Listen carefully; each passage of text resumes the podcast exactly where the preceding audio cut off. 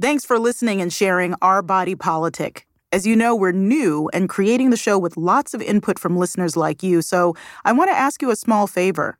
After you listen today, please head over to Apple Podcast on your phone, tablet, laptop, or anywhere you listen and leave us a review. We read those because your ideas matter to us. Thanks so much.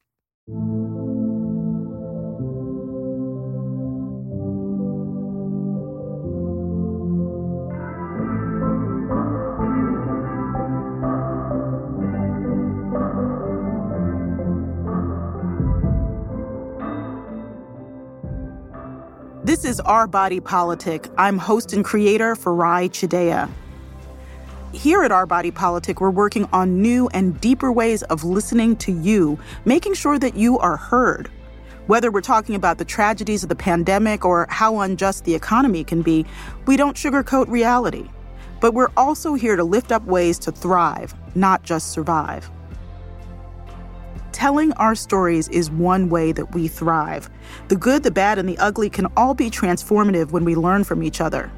So, this week on the show, I talk to a black woman police chief about the unrest she's seen in her city, and I go over the important political news and what it means for people of color with Errin Haines of the 19th. We also speak to our business contributor Ruth Umoh of Forbes about the role that corporations play in the country's racial reckoning. Plus, COVID hits higher education hard, and a conversation about the history of black migration with author Morgan Jerkins. We are so glad you're with us on this journey.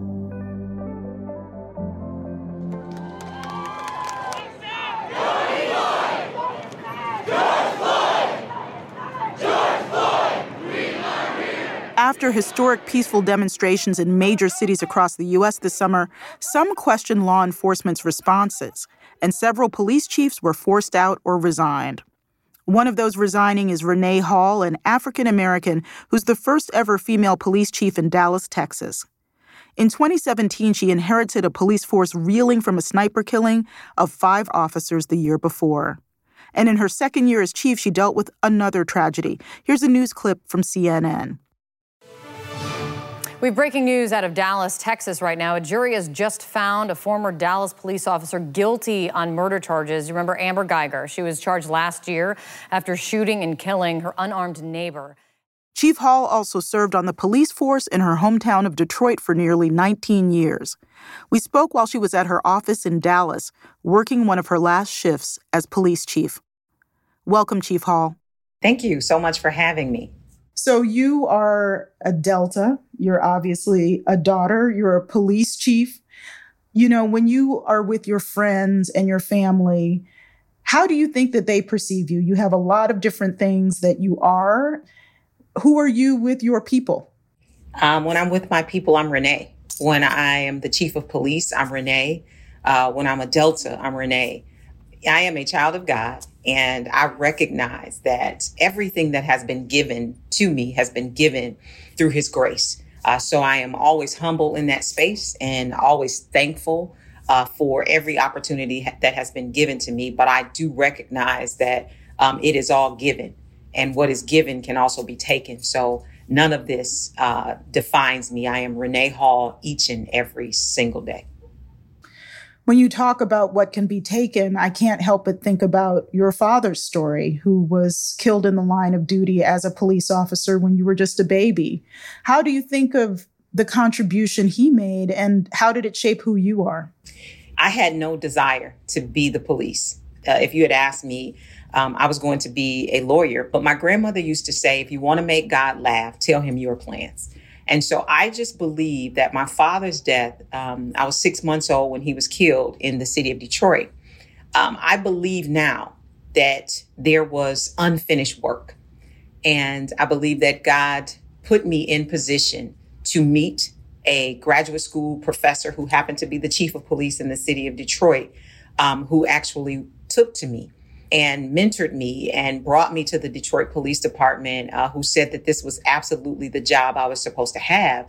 And he told me, sitting in a classroom, you will be a police chief. I see it. And I just believe that that was my father living through me uh, and me having to complete what he was not able to. What's the thing you're most proud about from your tenure, which is coming to an end as you've decided to step away from this job. What is the thing you're most proud about? So, this job for me has always been about uh, community, building relationships and bringing people together. And for as far back as I, I can remember, there has been tumultuous relationships between police departments and, and community.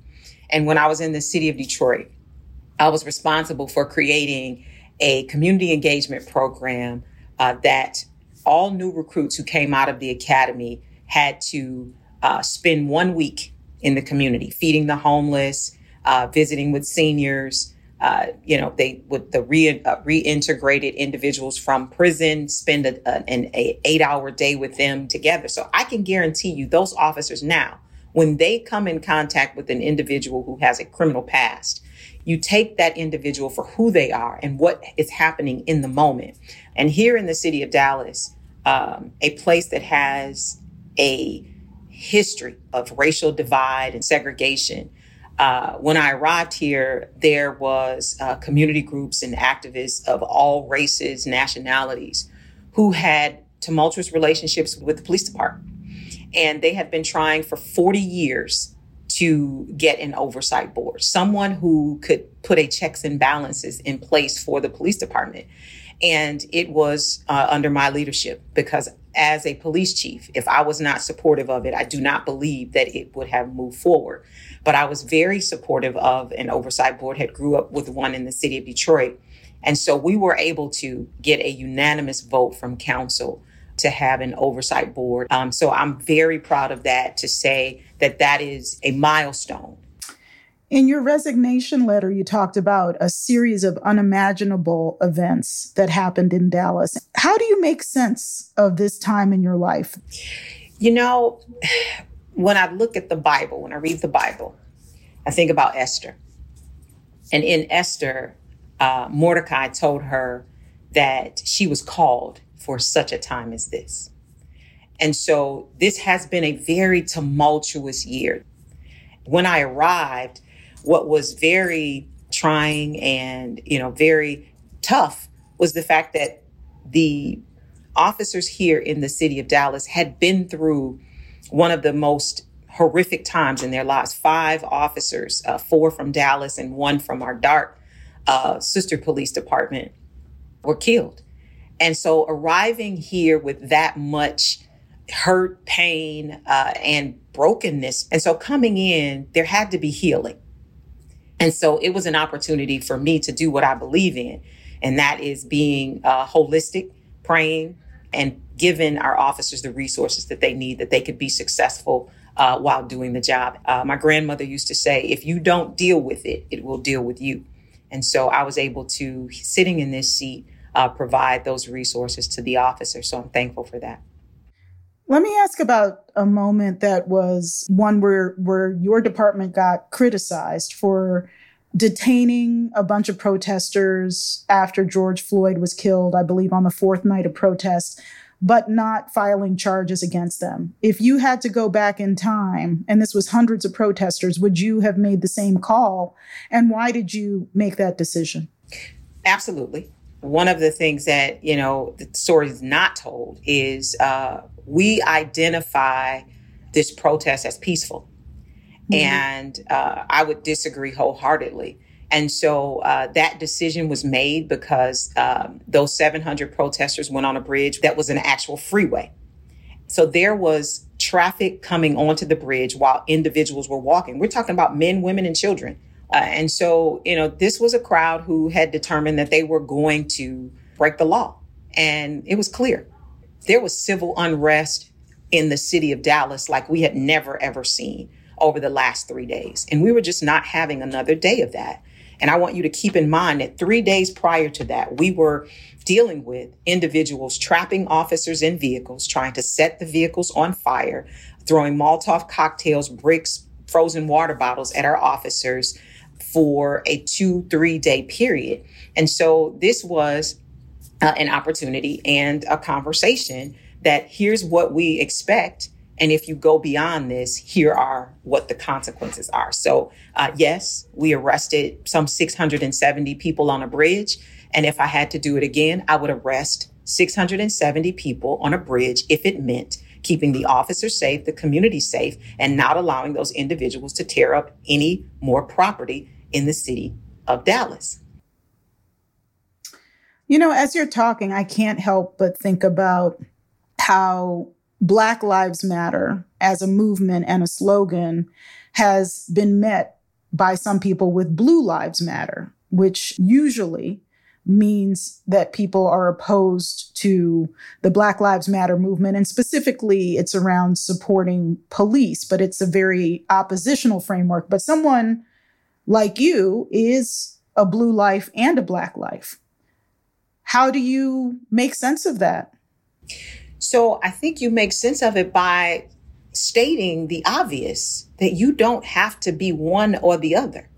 Why can't you be both? I've been a Black woman for 49 years, and I've also been a police officer for 22.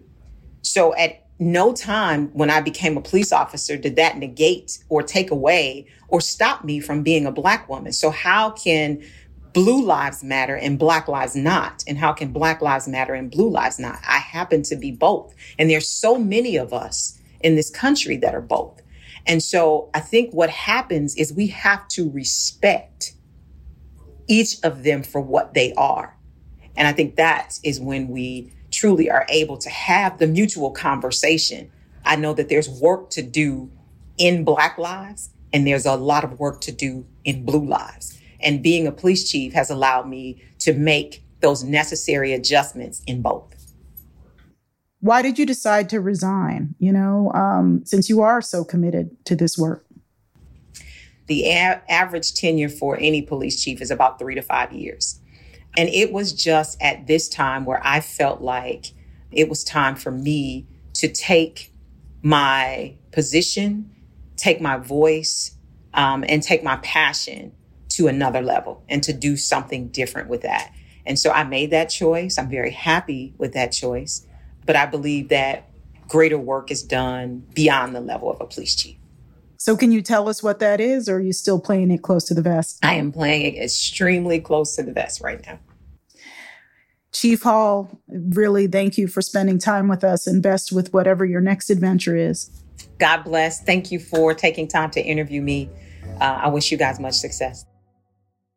That was Chief Renee Hall of the Dallas, Texas Police Department. Coming up later this hour, let's kind of think of this as, as like being at a holiday dinner table, right? Like how close are you actually sitting to the best dishes, right? And how close enough are you close enough that folks actually hear you when you're talking, or are you like near the end or at the kids' table, like waiting on your turn to talk, right? Or waiting to get what's left of the mashed potatoes? You're listening to Our Body Politic It's time for Sipping the Political Tea, our weekly deep dive with Errin Haines, editor at large at the 19th and political contributor at Our Body Politic. Hey, Errin. Hey, good to be with you. So, we are post election, at least according to everyone but the resident of 1600 Pennsylvania. Sure. And, um, and so there's a lot of political news to cover, even as certain people think the election isn't over. Um, nonetheless, Vice President elect Kamala Harris is selecting members of her White House staff, including two women of color, her chief of staff and her domestic policy advisor. So, what's your take on those announcements? Yeah, I mean, well, listen, Farai, uh, this past week marks about a month since Election Day. As you mentioned, we have aged, my sister. Uh, and, and, we're less than 50 days now until inauguration day. And, and we do have a new administration that is beginning uh, to take shape and preparing to take office, right? And so Joe Biden and Kamala Harris both indicated, both during the campaign and, and in their kind of victory speeches and beyond, that diversity was going to be a governing priority and, and not something that was really going to stop with the first woman and person of color to serve as the second most powerful person in the country. Um, you know, so you've had the transition team rolling out these nominees and appointees over the past few weeks, and and, and there is indeed some diversity, both in terms of race and gender, uh, as well as some pioneering firsts. But I will tell you, I mean, I'm hearing from Black and Brown lawmakers and leaders who have been cautiously optimistic over the past month. Um, you know, they've been sitting back and watching uh, these these uh, announcements come out, and and they are concerned uh, both about how much diversity is yeah. going to be in this administration as well as where that diversity might be, uh, like in the governing hierarchy, right? Like, I mean, it's a holiday, so like, let's kind of think of this as, as like being at a holiday dinner table, right? Like, how close are you actually sitting to the best dishes, right? And how close mm. enough are you close enough that folks actually hear you when you're talking, or are you like near the end or at the kids' table, like waiting on your turn to talk, right? Or waiting yep. to get what's left of the mashed potatoes? I mean, you know, basically what I'm trying to say is that seats matter, right? But but where those seats are is an equally important conversation, and and those in a position to influence uh, the decision makers eh, on this transition team know that they need to weigh in now uh, with whatever their concerns are.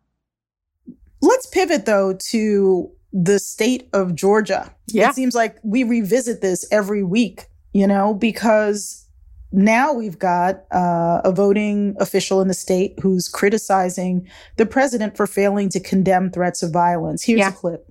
Mr. President, you have not condemned these actions or this language. Senators, you have not condemned this language or these actions. This has to stop.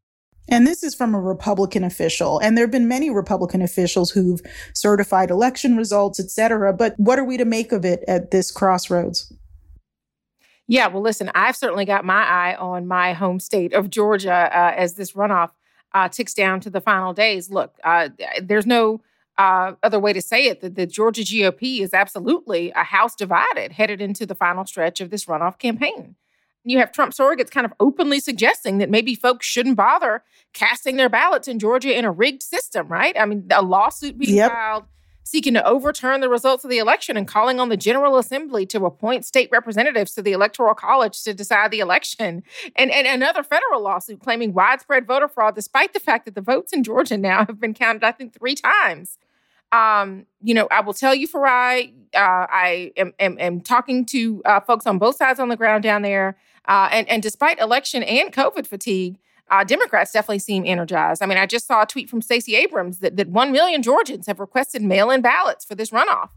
Uh, mm. you know, but I'm, hmm. but I'm also told that something like 800,000 African Americans in the state did not show up to vote in November, which is really just an incredible number to think about, uh, despite the record turnout that you did see in the general election. So, I mean, there's still tremendous opportunity. This is, you know, the home stretch for voter registration uh, down in Georgia. Early voting is about to kick off in the next several days. So we'll just have to continue to watch to see what kind of that the lines and, and what that enthusiasm down there looks like uh, on on both sides.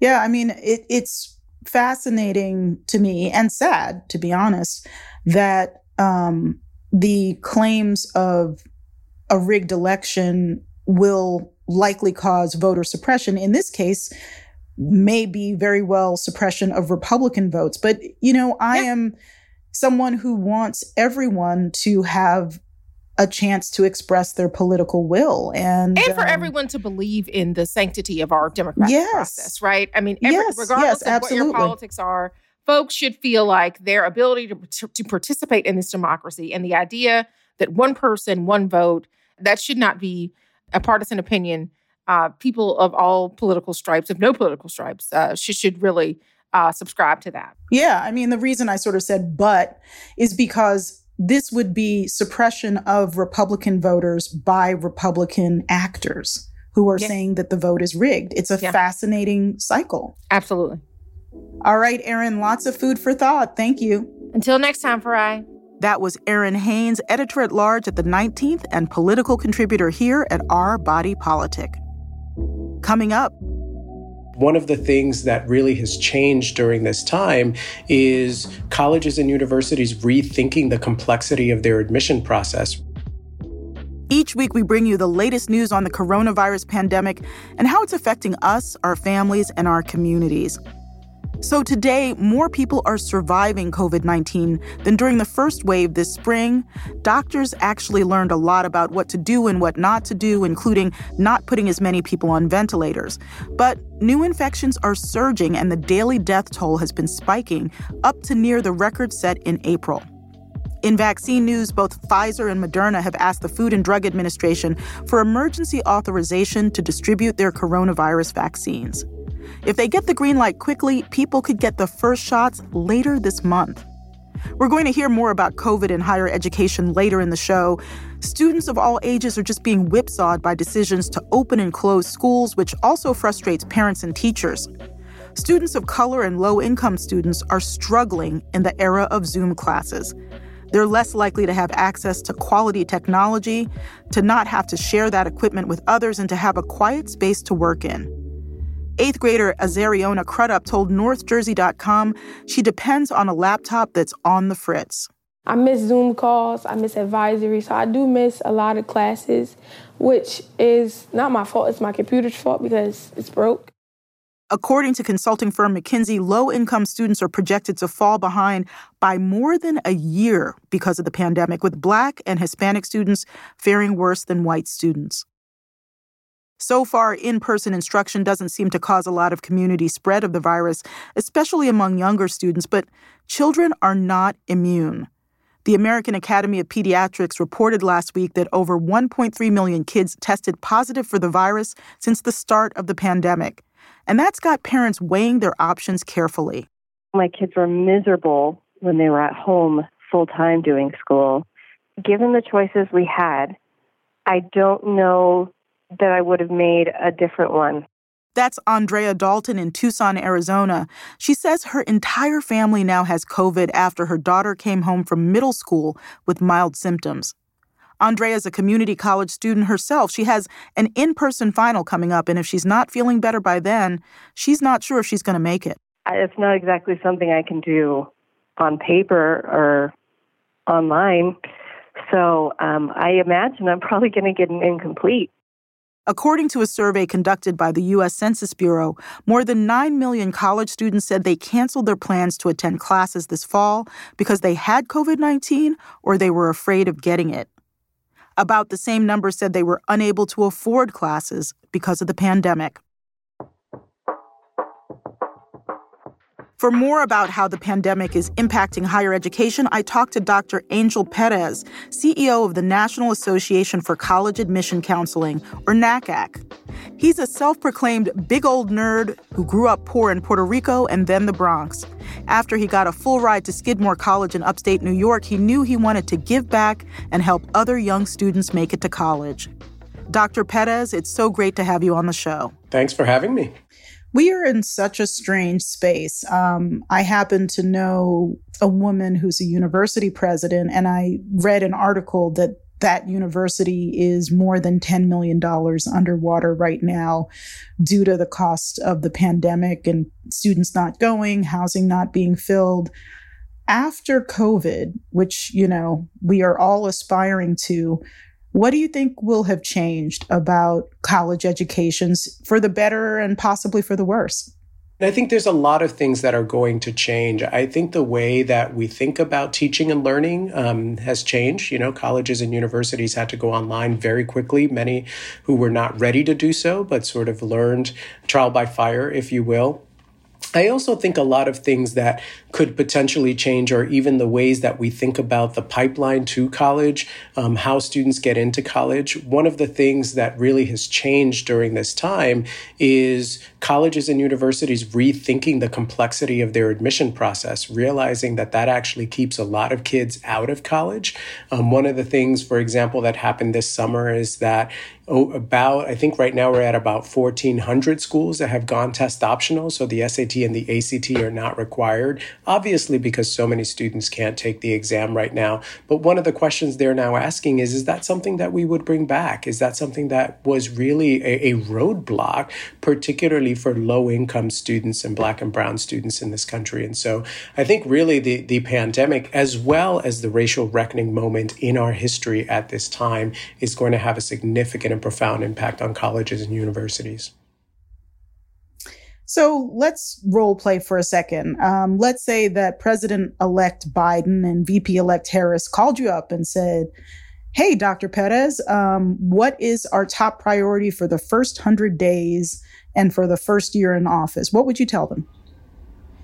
Wow. First of all, I take the call. Um, but, but second, there, I mean, there's so many different ways I could answer that. But I would say the most important thing is providing more resources for under resourced, both schools, so K through 12, but also higher education. I think higher education is often overlooked.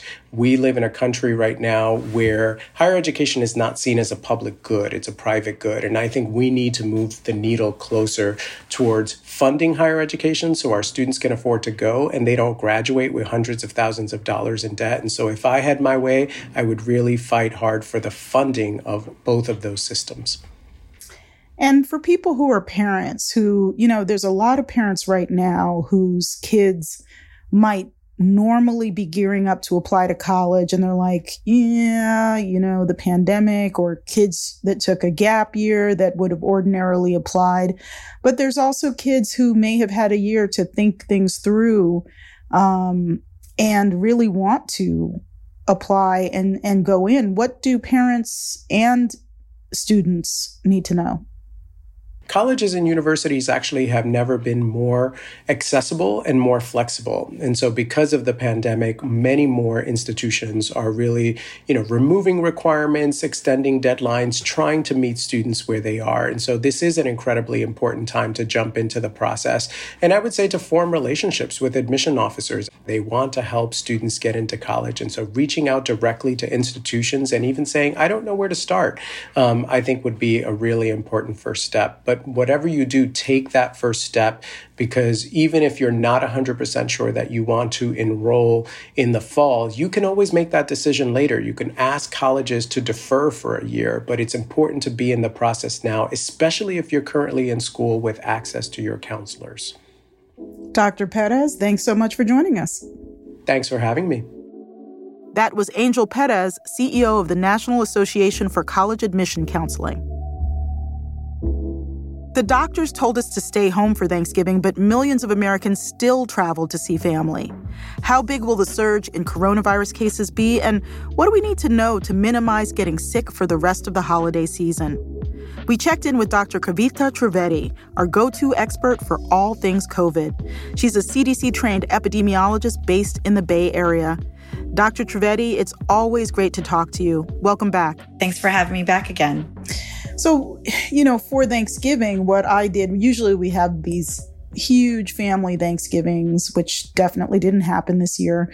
I made the decision not to test before having dinner with my mother because you know, I did worry about the potential lag time. Like if I had been exposed the day before, you know, I didn't know if it was going to show up. And also, honestly, I worried about even getting exposed in line. So, all mm-hmm. of which is mm-hmm. to say, what does testing do and not do for you in terms of being around your loved ones? I think the first thing to know is that testing is not a prevention strategy in and of itself, right?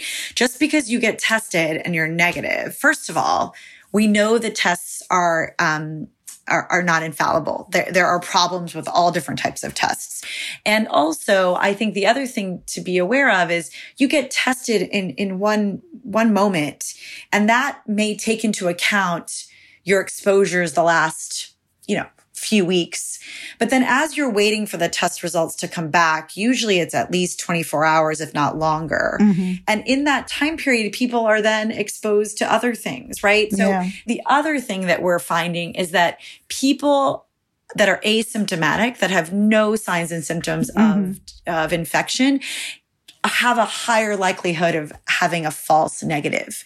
Uh, the, the, tests mm. are not hmm. as good necessarily at picking up a positive results if you have no symptoms. So, so again, I think we have to remember testing is an adjunct and gives us some information, but we don't want to just rely on a test itself to then uh, being with um, our family and friends without masks, without distancing, unless, you know, parties are bubbled, where before you bubble, mm-hmm. you quarantine isolate yourself for two weeks and then you form this larger bubble and you basically have a pandemic marriage is yep. what you've decided to do, right? So, but in order to do that safely, everyone who is going to go into this pandemic marriage has to agree on what are our behavior is going to be in the two weeks before we marry. And um, and that all of those discussions are are really important to make it very clear. Are you going to go to the grocery store? Are you going to um, go to the farmers market with a mask on? What are you going to you know all those things have to be discussed before you then form this bubble and can feel really comfortable without a mask on and, and um, not socially distancing with one another. What do you want to tell listeners who haven't gotten sick and are just like, I'm so over this. Like, I mean, I, I'm reading the news. There's been uh, a sex party in Queens, New York, um, which is probably unsafe on many different levels. Uh, there's been a 400 person, you know, party for millennials that got broken up.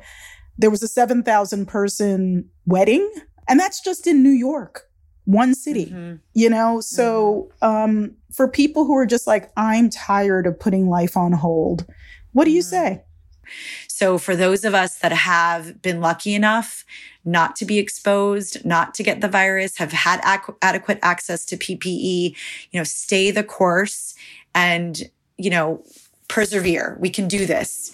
Um, and the way I like to talk about it is the Swiss cheese model, right? Where we layer different slices of Swiss cheese between us and the virus. And we layer each slice is a mask, is worn properly, by the way, over your nose and your mouth. Um, another layer is um, physical distancing. Another layer is washing hands uh, whenever you touched anything outside of your household. And another layer is staying home when you're sick. We do all of those things. And then maybe in December, maybe next year, we get to add this additional slice of the vaccine, which will likely be a much thicker slice. Um, and then we will have to continue with all these other four slices um, as we wait for our entire communities to get vaccinated. Well, Dr. Trevetti, thanks so much. And, you know, definitely to everyone listening, including a certain member of my family, uh, the mask does have to go over your nose. Just saying. Thanks, thanks, Farai, and I wholeheartedly agree with that. I think the the only other comment I would make is that if you don't wear the mask over your nose, it's like wearing a condom with the tip cut off. If that is helpful to any of your listeners. All right, public health for the win there. Thanks again. Coming up next. There are people that you don't know that you may not ever meet that are still connect to you. I'm Farai Chideya, back with you shortly. Now it's time to show me the money. That's what we call our regular business segment with our body politic contributor Ruth Umoh of Forbes magazine. This week we're looking at the possibility of student debt forgiveness under a Biden-Harris administration and who will benefit the most. Welcome, Ruth. Thank you for having me. So, obviously, we have gone through a long political journey and it's just going to keep rolling on as politics does. But there was a lot of talk when President elect Biden said that he was going to cancel student debt in the first 100 days in office. Um, what do we know about this and what do you think it might do in terms of impacting Black women and women of color? One interesting aspect of his proposal is an immediate $10,000 forgiveness of student loans, which in theory would allow borrowers to see their balances reduced or eliminated overnight. Uh, some 90% of Black students take out loans for college. That's compared to just 66% of white students. Another report found that 20 years after starting college, uh, the majority of white borrowers are able to pay off nearly all of their student loans. On the flip side, Black borrowers still owe 95% of their original balance 20 years later. It's also worth noting that the pandemic fueled federal economic protections for student loans expire at the end of December. Uh, at the same time, Black Americans' unemployment numbers remain higher than the national average. And so, what we could see here is the student loan debt crisis truly come to a head in January as people of color, Black people in particular, have to decide between paying off crippling student loan debt or feeding their family, paying their rent, their mortgage, or even medical bills, because again, we are still in the midst of a global and, and fatal pandemic. We've been talking to people about what happens to higher education in a pandemic. Do you have any sense of whether or not it's, you know, college is as strong of a win in terms of the job market as it used to be before? I think that college is still as strong of a win. Uh, when it comes to entrepreneurship, for instance, some people do argue, okay, well, you don't necessarily need to go to college in order to create a business. But one aspect of creating a business is raising money. And much of that is through your social network. And it's very hard to find that if you don't go to college. Um, however, it is worth noting again that a number of institutions, like tech institutions such as IBM and Google, they are also focused more so on skills based hiring. Um, and so while they might not be looking for uh, employees or graduates, I should say, who went to Harvard or Stanford or some of the typical Ivy Leagues. They're now more so diversifying their talent pool and they're looking for students who maybe did two years at community college or four years at community college or those who went to uh, Howard University and other HBCUs or minority serving institutions. What do you think the impact would be for businesses to have employees that just had less debt? While student loan debt hinders aspiring entrepreneurship, now some entrepreneurs are able to circumvent this issue, this financial burden, by seeking out wealthy family members for startup capital or tapping into a network of outside investors. Most Black Americans, however, don't have that luxury. So money saved through student debt cancellation is money that can be used as the upfront investment needed to start a business. And it allows young entrepreneurs, Black ones in particular, to secure additional loans from a bank or to inject money into things that lead to business growth, such as upgraded mm-hmm. tools and infrastructure, uh, or hiring additional employees who can scale a company and help it reach profitability. Well, that leads into something that you wrote about, you know, a holiday season, the beginning of the holiday shopping rush formally, um, and this effort about, quote, putting the black in Black Friday um, to get people to support Black owned businesses. Um, do we know anything about what kind of impact that had? In the run up to Black Friday, uh, several tech companies like TikTok, Facebook, Google, they use their platforms to spotlight Black owned businesses and provide them with visibility in an effort to drive money toward these smaller businesses that have been really hard hit by the pandemic. We don't have any numbers as of yet as to how Black businesses in particular have been affected in their sales and profitability. But anecdotally, uh, a number of Black owned businesses have reported a sales spike from Black Friday through Cyber Monday, because in all honesty, 2020 has brought representation to the forefront for everyone, uh, which, which has led to a small but noteworthy financial win for Black businesses that have an online presence. And, you know, how long do you think we can expect people to focus on Black business owners. There's definitely been a lot of talk, but people tend to go in and out of really dealing with race relations. Oh gosh, that's the million dollar question, right? well, the corporate sector has, in some ways, led the response to calls for racial justice this year. But at the end of the day, it really boils down to public interest. If Americans continue to prioritize hot button issues like racial equity, and if uh, larger entities continue to create space for smaller Black businesses on their platforms, we very well might be able to see some lasting change. Well, Ruth, always great to talk to you. Thanks. Likewise, thank you. Ruth Umoh is a Forbes magazine reporter and business and economics contributor here at Our Body Politic. COVID 19 has hit certain groups the hardest healthcare workers, the elderly, and essential workers. At the center of these three concentric circles are Filipino Americans. At 4 million, they only represent about 1% of Americans, but 28% of nurses across the country. The organization National Nurses United says Filipino Americans were the largest non white ethnic group of nurses to die from the virus. A new Filipino organization, Tayo Help, wants to raise awareness of the disproportionate impact of the pandemic on this community while dispelling dangerous myths that are hurting the most vulnerable among them. Tayo uh, in Tagalog, uh, a major Philippine language, means us. So we'd like to say that the Tayo Help Desk is powered by us for us. And um, the reason that this is so important to us is that there's nothing really culturally tailored to the Filipino community that's currently out there. That's Leezel Tanglao. She's a multimedia journalist, senior editor for membership and innovation at HuffPost, and program director and spokesperson of Tayo Help. Tanglao says Tayo Help makes official information about COVID more accessible to groups of Filipinos for whom cultural norms can sometimes be barriers to access.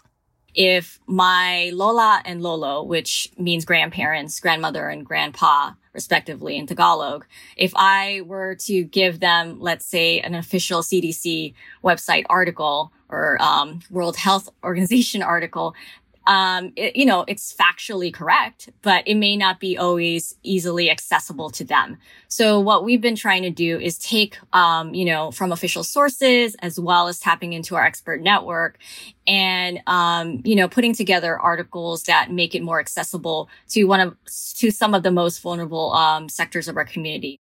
Tanglao and her colleagues are also using Tayo Help to create safe spaces for Filipinos to get support. So oftentimes uh, in the community, no, you don't want to let people know you're sick or you don't want to ask for help. You know, you want to be independent and you don't want to be indebted to somebody. Um, but you do need the help.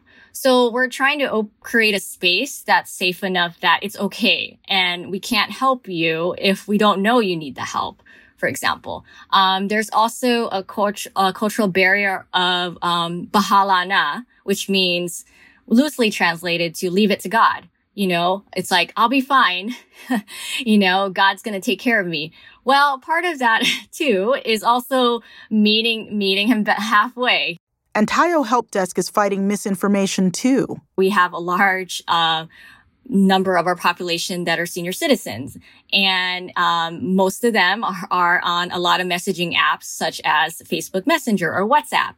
And I can't tell you how many times I've been forwarded a meme or some piece of information that's just completely false. So what we're trying to do is also provide uh, more reliable information that is also shareable so that instead of them sharing a graphic that purports to have a home remedy for COVID-19, they, they can be sharing something that's actually true. That was Lizelle Tang Lau, Program Director and Spokesperson for Tayo Help. You can support Tayo Help Desk by donating at tayohelp.com. That's T A Y O help.com.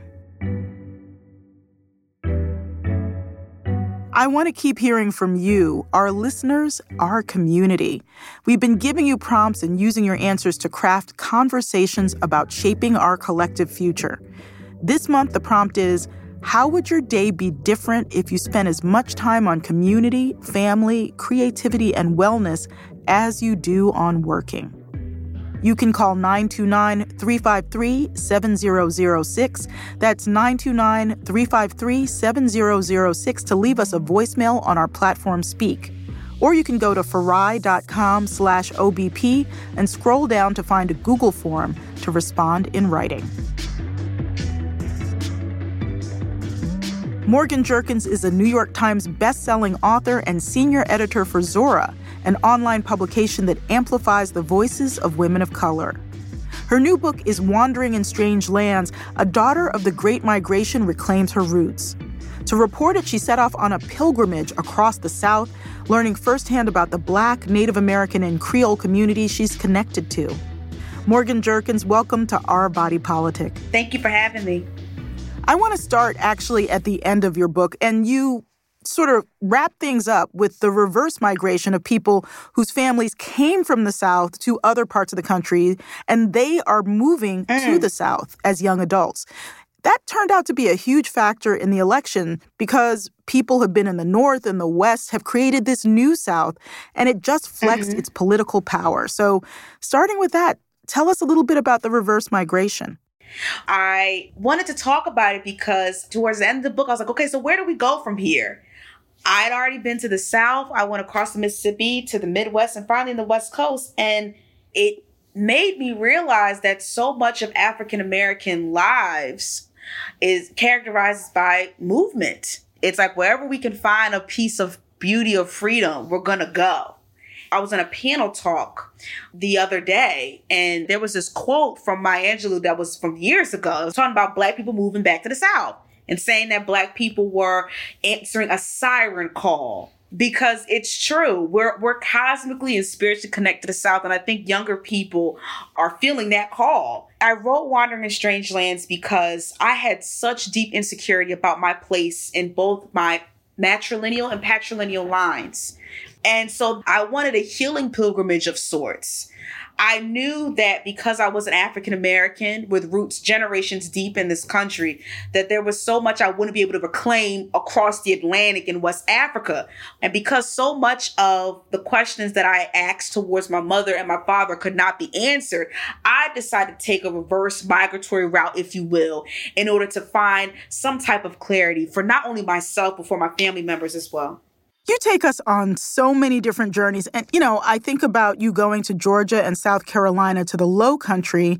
And I was really stunned to find out how many Africans passed into America and into slavery mm-hmm. through the low country. Could you just mm-hmm. give us a little context for that? It's believed that 80% of the enslaved Africans who were into the colonies, they passed through a Charleston dock. And so not only that, but the Gullah Geechee people uh, that are, you know, in the, the Georgia and South Carolina and Florida, that corridor, they are known as having the highest retention rates of West African traditions. For me, I thought about it with regards to food. Every New Year's Day, I ate collard greens for money and black eyed peas for good luck. And that is a tradition that spans all across the country. Well, that tradition started in the South Carolina Low Country. So, taking into all these factors, I believe that every African American is indebted to the Gullah Geechee people. You know, I could stay on this forever, but I really want to get through all the sections of your book. So, mm-hmm. first we got the Low Country, and then the second one is Louisiana Creole. You also talk about being identified, you know, picked out in a group by your half moon eyes. Is that right? Yes, half moon eyes. And tell us about how people saw themselves in you, even when you didn't understand what it meant. I went to a festival in Lafayette, and a black woman said to me, Are you from St. Landry Parish? Mm. And I was just struck. And one of the other liaisons who I was with, she was like, It's those half moon eyes. And it made me very emotional because when I would take pictures, my mom would always say, open your eyes because it always feels like, you know, my eyes are really small. Mm. And it was only in Louisiana that I was given this poetic description of what they meant. And that made me feel so whole. And, yeah. and that's when I knew that I was on the right path. Wow, it's amazing. And in the, this book, you also go to Oklahoma. Yes. So what did you look into there? Oh man, because I don't know if you've experienced this, but a lot of black people I know will say I got Indian in my family. Oh yeah, my family thought that too. And what I realized was, and this was not taught to me in K through 12 education, was that when former President Andrew Jackson forced five tribes, known as the five civilized tribes, the Cherokee, the Choctaw, the Chickasaw, the Seminole, and the Creek. Part of the reason why they were called the five civilized tribes is because white people thought they could be civilized through slavery. So these five civilized tribes enslaved black people. And wow. the Cherokee tribe was the largest slaveholding tribe out of the five of them. So when they migrated, uh, forcibly migrated across the Mississippi, they had black people on that journey. When Civil War ended, there was this question of what do we do with our black people now that they're freedmen? Are they citizens of the United States? Or are they citizens of these tribes? And so they went into Oklahoma and they started separating people. But they did this a lot of times based on how you looked. Mm-hmm. So if you and I were in the same family, right? Let's say you looked more indigenous than I did. You would be put on the citizen by blood roll and I would be put on the freedman roll. The problem of put, being put on the freedman roll, which delineates African ancestry, is that it makes it seem like you have no indigenous blood. Mm. Now, here's the consequence of that in the present day age. When you have black and indigenous people who've always known they were black and indigenous, they are shut out from health care, educational benefits, housing benefits. Because of these freedmen rolls, the blackness is supposed to supposed to just cancel everything out. So that's the problem with this whole either or instead of both in is that in the case of these freedmen, it actually becomes law and it shuts you out and it divides families for generations. It was very intense. You know, I, your whole book is about how Black people relate to the history of America as a land and as a country. So, you know, what do we really need to know about this land and our relationship to it? Man, Black people were everywhere.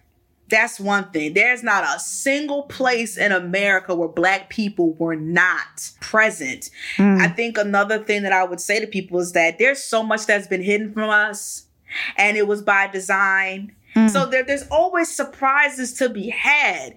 And that's what I think the beauty is about this country, in spite of all of its terrors. There are people that you don't know, that you may not ever meet, that are still connect to you through your food or through your dialect or through your customs. And that's, for me, is just wonderful. Mm. Morgan Jerkins is the author of Wandering in Strange Lands A Daughter of the Great Migration Reclaims Her Roots. Thank you so much. Thank you. Thank you for joining us on Our Body Politic. We're on the air each week and everywhere you listen to podcasts. Our Body Politic is presented and syndicated by KCRW, KPCC, and KQED. It's produced by Lantigua Williams & Co. I'm the creator and host, Farai Chideya. Juleyka Lantigua Williams is executive producer. Paulina Velasco is senior producer. Cedric Wilson is lead producer and mixed this episode. Original music by Kojin Tashiro. Our political booker is Mary Knowles. Michelle Baker and Emily Daly are assistant producers. Production assistance from Mark Betancourt, Michael Castaneda, Zuhira Ali, Sarah McClure, and Virginia Laura.